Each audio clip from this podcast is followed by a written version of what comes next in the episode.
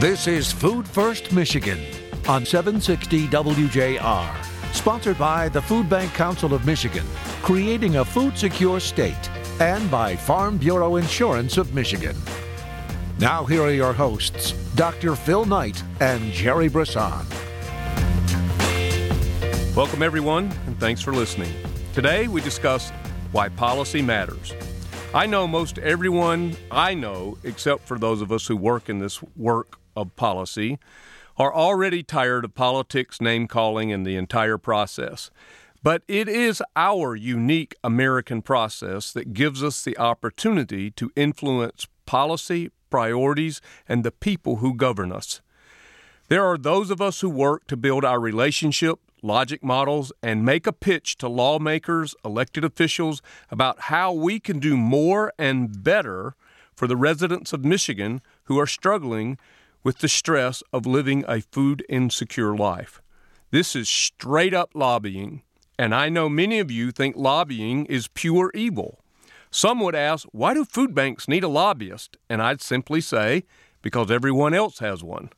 Some of our policy efforts are external with elected officials, and some is with the employees of the various departments of state government, those that manage the programs that are designed to help the families we serve. This type of internal advocacy is termed administrative advocacy. Sometimes directors and state government have a little wiggle room on how a piece of legislation can be applied. At the Food Bank Council, we try to influence that policy. Influencing the influencers is a theme around Food First Michigan and the Food Bank Council as we are not only changing the conversation about food insecurity here in Michigan, but we are also creating a movement that will help us build the right relationships, influence the decision makers, and hold everyone who has a role in these programs accountable. People in Michigan who are struggling with food insecurity from Detroit to Eagle Harbor deserve our best efforts as we come alongside of them to listen, learn, and work together to solve hunger in Michigan. Our guest today is Anna Almanza, the Director of Policy at the Food Bank Council of Michigan, and an insider who is leading our work of influencing the influencers on behalf of this great mission of creating a food secure state. Anna joins Gerry and me next on this edition of Food First Michigan.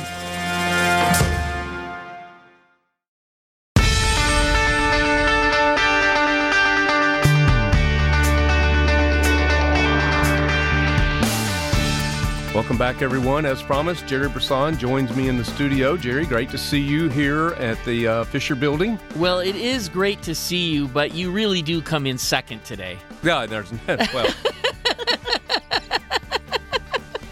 Not second to me, let's just be clear. yeah, just second. I'm happy to take second because Anna Almanza, as promised, is our guest today, and she's here in our WJR studio. So, Anna, welcome to Food First Michigan. This is your first time on the show. Won't be your last, we hope. But anyway, welcome to the show.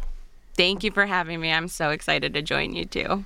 Well, normally this is when Gerry would tell you that we're an award-winning show up until now, so no pressure or anything. you got to keep it going. That's exactly right. We got to keep it going. so we're great to have you here, and uh, Gerry, I know you and Anna have had a conversation recently about policy matters here in the state of Michigan. Well, several. We've had several conversations, but she did come to my office, and and we had, and you know, well, she works with my team a lot. So let me just say, my team loves Anna they love working with her. She's so smart and very organized and helping us really create strategies for a lot of different aspects of our policy work. So we're grateful for that, and uh, and so we always want to start with our gratitude for all the work that you do and the you're just so pleasant, you know. So it's not just good work, but it's it's always good to see you. People look forward to it. So thank you for that.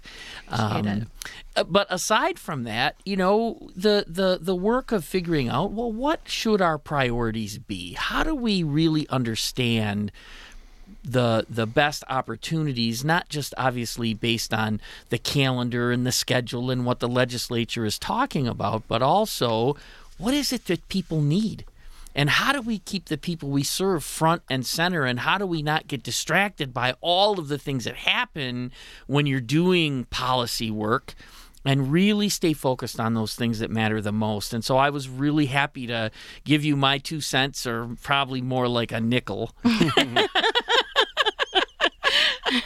it's one of those things that uh, I can't help myself. Yes. But uh, but you were very gracious, and uh, and I you know I think that you know part part of the important work is, is hearing from all of us who are feet on the ground. And so with that, I'll I'll let you talk about you know how did you get to this place, right? I mean you know so here you are in my office, probably thinking to yourself, how did I get to this place? but but let's have our listeners hear. How did you get here? Yeah, it's it's such an interesting story to think about. How did I land in this position and, and get to the Food Bank Council? I think it can start with food and agriculture. Agriculture in particular has very deep roots in my family. I wouldn't be in Michigan if it wasn't for ag. Hmm. So we we often boast about the fact that we're the second most agriculturally diverse uh, state in the country, second to only California. And I think it says a lot with such a gr- short growing season. Um, but that's exactly what brought both my parents' family here to Michigan.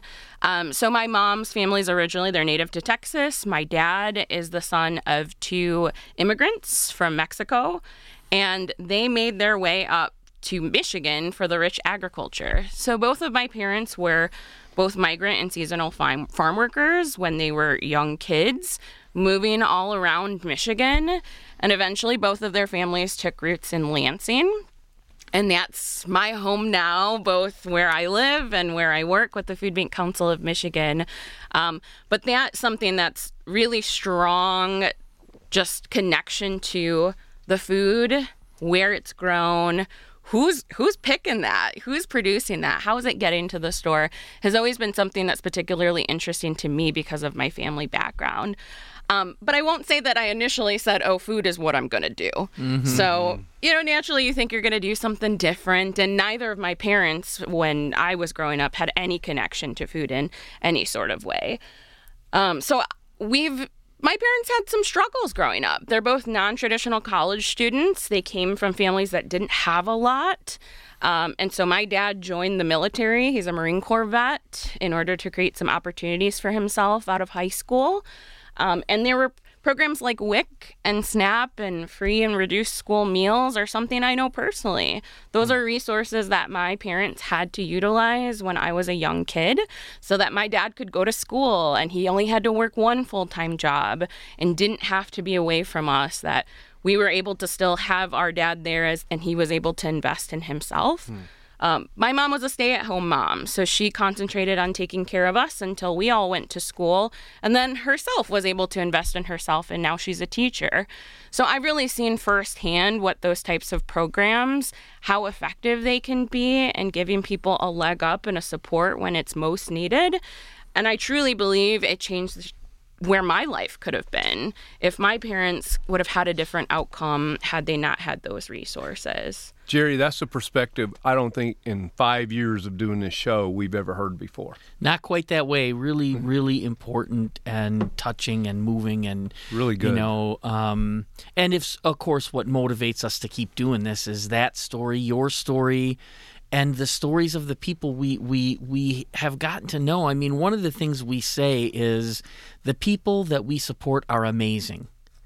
Right? It's we we say it. It's it's not, you know, this narrative about needy doesn't fit what we actually see. Right? What we actually see are people like your parents who are who are trying to get through a certain spot in their life. They've defined some success for themselves and they're re- reaching for it and so, what a what a powerful story. Yeah, the culmination of so many uh, programs that are designed to help families, you know, have a, a hand up to self sufficiency is exactly they worked in your family's case, and but but it was a culmination of several of them. Not yes. it wasn't just one or you know we need to support this one at the exclusion of that one. That's kind of seems to be the the policy conversation today. Well, we're doing this over here. That means we don't do this over here, and that's that's not what worked in your case. Yeah, that's absolutely not the reality for my family. I don't know what things would have looked like if we were only able to tap into one resource at that time.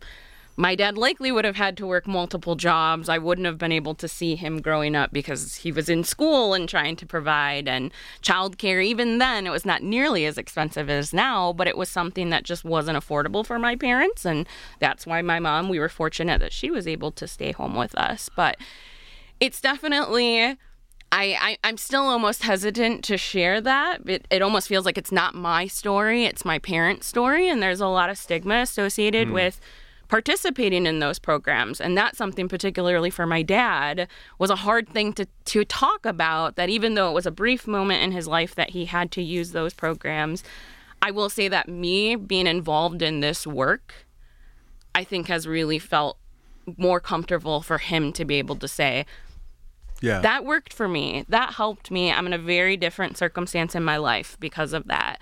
And my kids were provided for. And ultimately, that was the most important thing for my parents at that time. And your mom to then to become a teacher you know i mean that's that's a great story and i i relate to that story as you well know because yeah. you know the opportunity to testify at senator stabenow's farm hearing you know field hearing that we had about the farm bill, you helped me craft my testimony. Um, we won't say how late into the night we had to work to do that, but you know, the last email I think we sent was at 3:20 in the morning, so I needed a lot of help, obviously.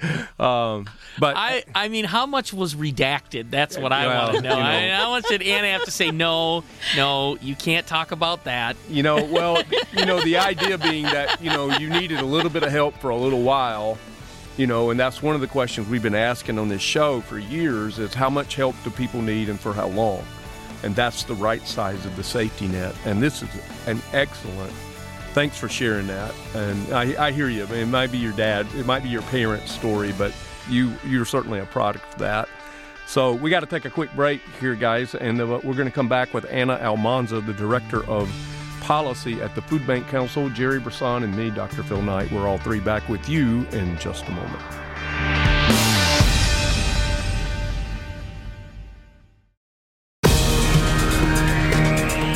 Contact the Food Bank Council of Michigan at fbcmich.org. Now back to more Food First Michigan with Dr. Phil Knight and Gerry Brisson. Welcome back, everyone. We're here, Gerry Brisson, Dr. Phil Knight, with Anna Almanza, our Director of Policy at the Food Bank Council. And um, Gerry, insider view coming right at you from Anna here. Anna, what's going on on the federal front, and why does it matter to the families and the people we serve here in Michigan? Yeah, absolutely. Um, so there's a few big pieces of legislation. One that looks like there's going to be some movement here in early fall, and one that we'll see in next in the upcoming year that I think we can talk about today. Um, so the first being is the child nutrition reauthorization that you might often hear us call CNR. Um, this is a big piece of legislation that houses all of those child nutrition programs that are administered by the United States Department of Agriculture's Food and Nutrition Services. So these include programs like the Nat- National School Lunch Program, the Summer Food Service Program, um, WIC all of those programs are housed under this. And it's been something that's been talked about for a few years now that it was time for that to be a new CNR to be passed, and it's sort of been on hold because of everything happening with COVID. But there has been some some recent movement in that. Um, at the end of July, the House Education and Labor, which is the committee that works on the child nutrition um, specifically, what passed what they are proposing is their CNR bill called the Healthy Meals, Healthy Kids Act. And so now we've got to get it over to the Senate and see if there are things that they want to take out or add. Uh, but there are some really good things in there. I'd say there's also a few things that are missing, though. Right.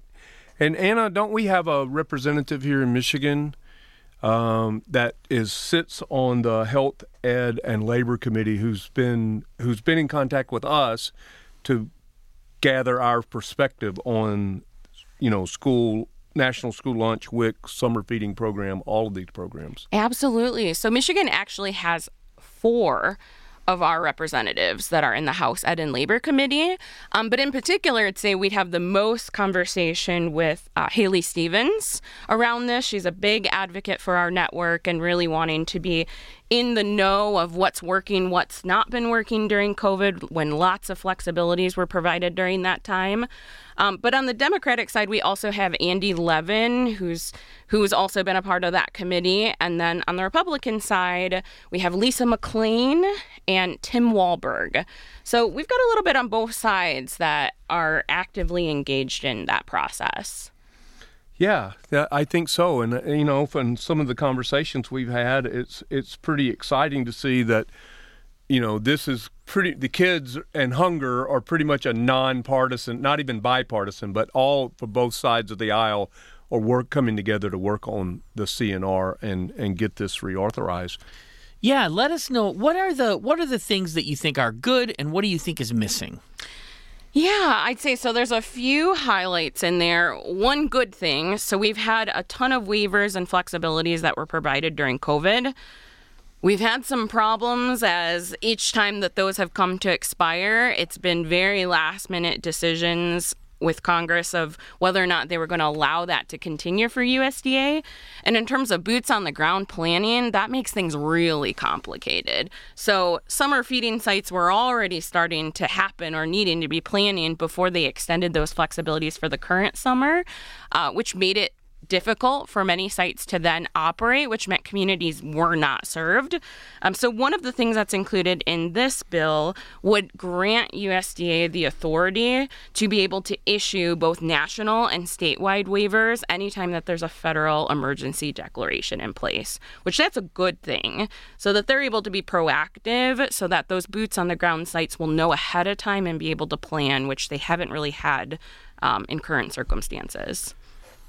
But there's also the issue of how those waivers are applied here in the state, right? I mean, they're granted by the federal level, but they get a, they get applied because I know during the pandemic, Gleaners and Gerry and his team in particular were were leaders of a grocery box model that really got food to families, to parents in particular, at reduced price and and um, and and and much greater um, participation, participation rates. That was it went from one in eight families who were getting food who were eligible for food to ninety percent. But that but that that how that waiver allowed them to be able to do that that's not been a that's been canceled so to speak not the waiver but the application of how that could be used yeah i'd say that's that's a difficulty when it comes to it's got to think at both sides. So it can all be on the federal side of we can invest and make a program as robust as possible with as many flexibilities on the federal side, and USDA says, Congress says USDA, you can allow this, and USDA allows states. But if the states don't implement it in the way that it's intended, that is absolutely a barrier.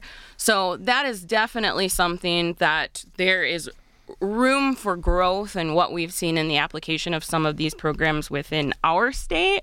I know that those are some conversations I had recently with Senator Stabenow's office in particular, um, since her team is really a champion around pushing for some of those flexibilities for those programs.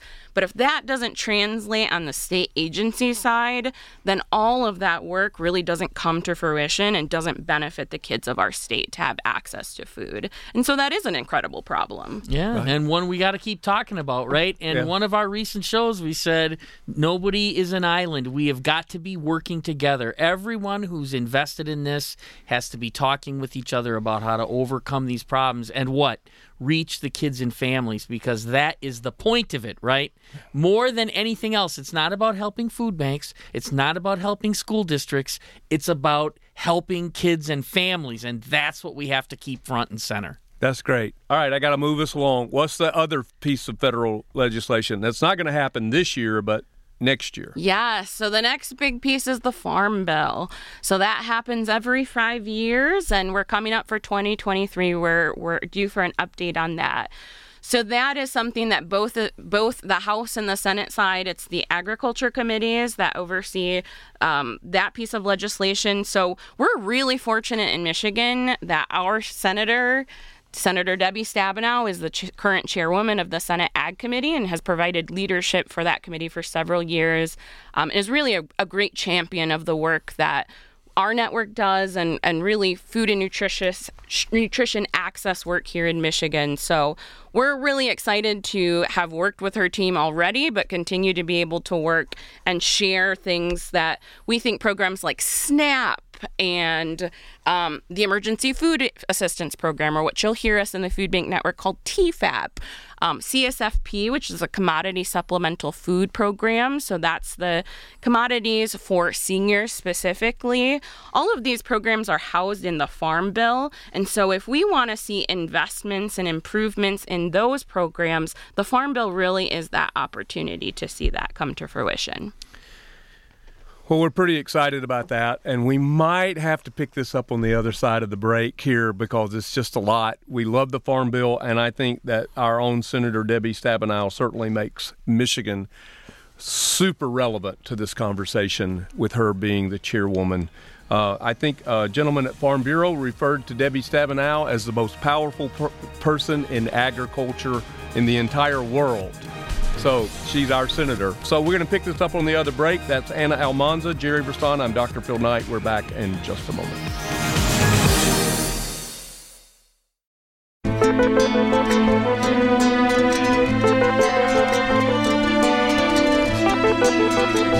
Food First, Michigan.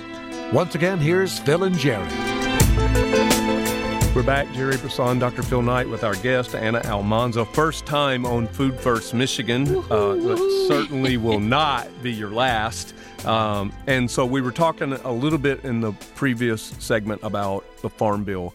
Can you kind of put a bow on that? On, I mean, you talked about why it's so important, our positioning here in Michigan because of Senator Stabenow. But um, I mean, again, you know, you, the, the it, it really houses a lot of the I don't know, the resources that food banks use in order to help families across the state. Absolutely.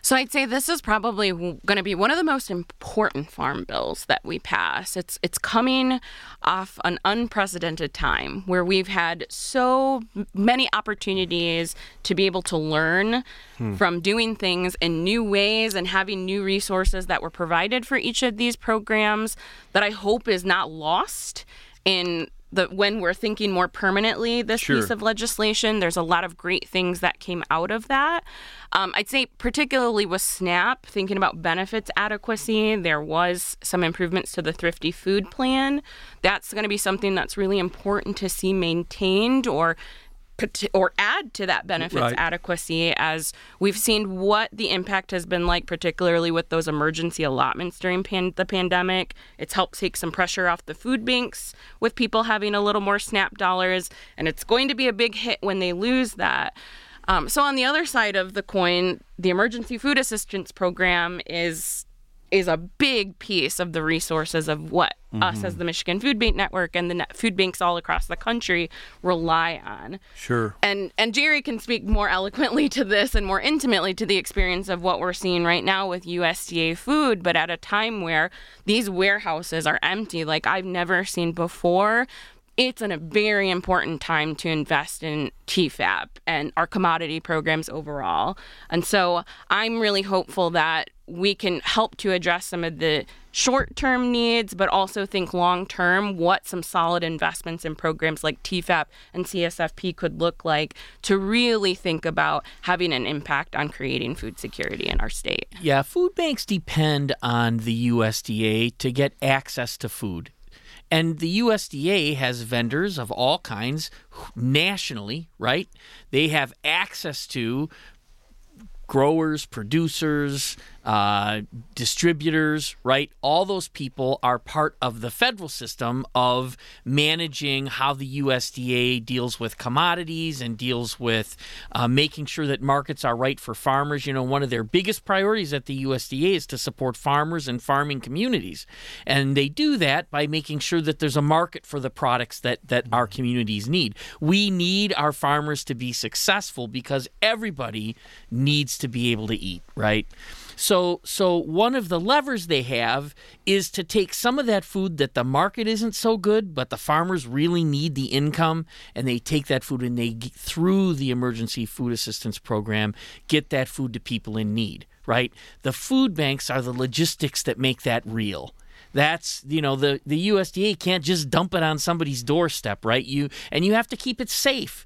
So you got to make sure that it's handled safely and efficiently and food banks play a big role in partnership with the USDA to make that happen. Except it's not working very well right now. The USDA, who we depend to have access to food, is not having access to food and part of its supply chain issues part of its you know way more global and dynamic than than any one simple thing or explanation but let's just say there's still a job to be done there there is still food to be had and, you know, what did my dad used to say? When the going gets tough, the tough get going, right? So, you know, we got to get going. We've heard enough complaints. It's time to get food to hungry families, and it's time to continue to support those farmers. That's the miracle of TEFAP. It supports farmers and helps hungry families, so we have thriving communities, rural, urban, and everything in between. Not that I get excited about this topic, but the Farm Bill is where the legislation happens to enable that wonderful piece of work. And when it works, it is one of the least expensive, most impactful programs in the federal government. I believe that. And that is an excellent segue to the state side of Anna's work because uh, a guest we've had on the show uh, recently and often, Senator Roger Victory, who happens to be one of Anna's favorites, um, is has a bill that is uh, number 885. We talked about it on this show before. And, and contained within that bill is a $15 million food box program um, that, that we really would love to see passed immediately, if not sooner. Absolutely. So that as Phil mentioned, that $15 million for a farm to, to food bank, food box, it could not come at a better time. Um, when food banks are desperately in need of food overall, to have access to fresh, Michigan grown and produced food would be just is so impactful in ways you right. can't describe right now. And and our food bank network is so well equipped to take on that program immediately. Um, so we we have the Michigan Agricultural Surplus System, which we lovingly call MASS, which is a program we've had for several years now that's been very successful in allowing us to purchase um, what we call number twos, B grade, perfectly edible, um, delicious food that just maybe don't have the right look, the shape, the size, the color to sell in the grocery store. We're able to purchase those foods and get those out to our network and communities so that they have that fresh Michigan grown and produced items. Um, so we, as Gerry alluded to earlier, our network really is an expert at both storing and distributing fresh food at an expert level.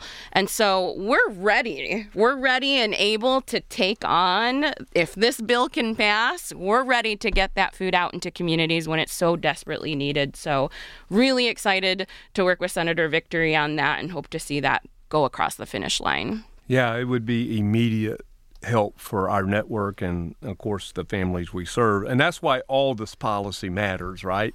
It's not about our influence. As Gerry said, it's not about helping food banks, it's, it's about helping the families. And that's why policy matters. That's why the people we elect matter. That's why we have this very unique system of of, um, of elections within our republic, and it's important. And you know, we're thankful that you have great relationship with Senator Victory and, and others through the legislature. Um, so there's opportunity here, and you know, if our listening audience wouldn't mind, uh, you know, give their uh, uh, representative and their senators a call to say, hey, support Senate Bill 885. I think we've asked people to do that on this show before, Gerry. Yeah, we sure have, and, and it's a good time to do that. I mean, again, the it helps families on so many levels, right? Those farming communities, it, it, it helps them manage the ins and outs of how farming happens. And there's so many risks, you know? Farming always has a lot of risks. So to make the markets more uh, amenable to the farming families and those rural communities by making food that would otherwise not have any market at all be used by families who need a little bit of help to be successful. Everybody thrives in these programs, right? And when you think about all the connective tissue too, the distributors and the and the transport and the other people that benefit when you have a program that really supports agriculture in a good way, there's just no reason not to want this. I mean, it's it's not an exorbitant amount of money. The return on the investment is is it 15 to 1, doctor? Uh, yeah. It's something like that, right? Fourteen point seven, but we'll round All up. right, there we go. Right. So, I mean, you know, this is this is just smart legislation. It is. It is. Anna, we got a couple of minutes left. What else on the state level that we should be aware of?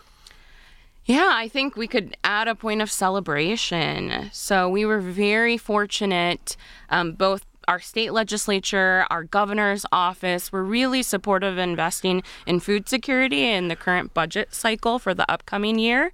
Um, and there was about almost 4 million so 3.9 million dollars that were included for food security initiatives which our network is really excited to work with the Michigan Department of Health and Human Services to put those dollars to excellent use to be able to invest in both conducting a Michigan hunger study, which is going to be so exciting to allow us to know more about who is food insecure, why, where. It's hard to build new infrastructure, think about new programming, where things should be going, who we are serving or who we're not serving when we don't have data.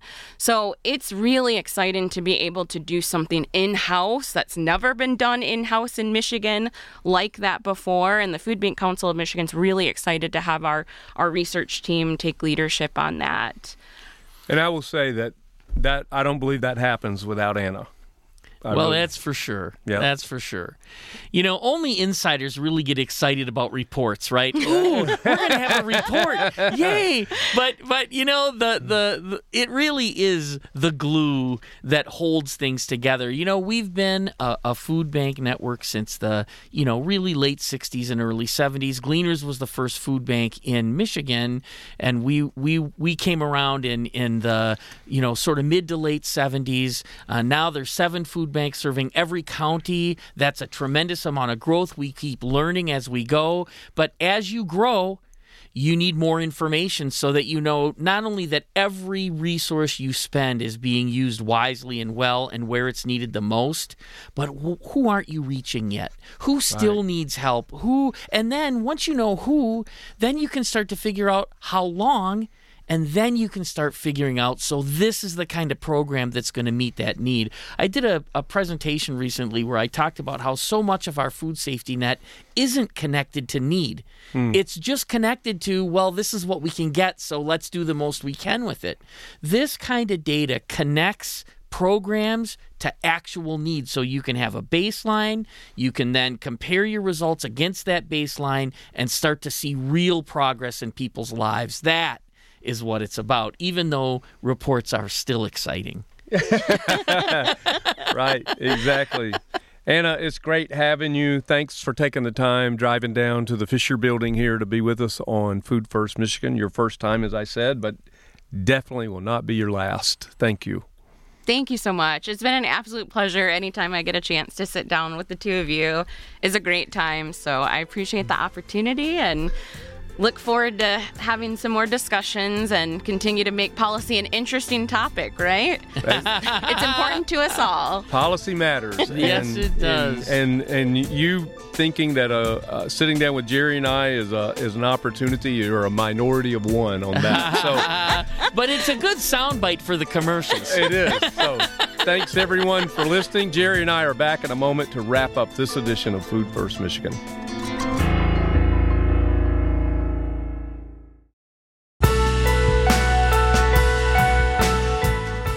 Thanks for listening, everyone. Gerry Anna Almanza. I'm a pretty fortunate executive director of the Food Bank Council, don't you think? Well, I certainly think that for for more than one reason, but Anna's certainly one of them. She is, as I said in the show, everybody loves working with Anna. She's wonderful. She has a very bright personality, but also is very bright. So smart, capable, great to work with. Uh, just another reason why we continue to make progress in this work. So uh, very exciting. We had our success show recently, and a lot of those successes come about from good policy work. Well, you know, you remember back a few years ago, Rob Fowler, um, who I think Dawn Opal has passed Rob Fowler now as most frequent guest.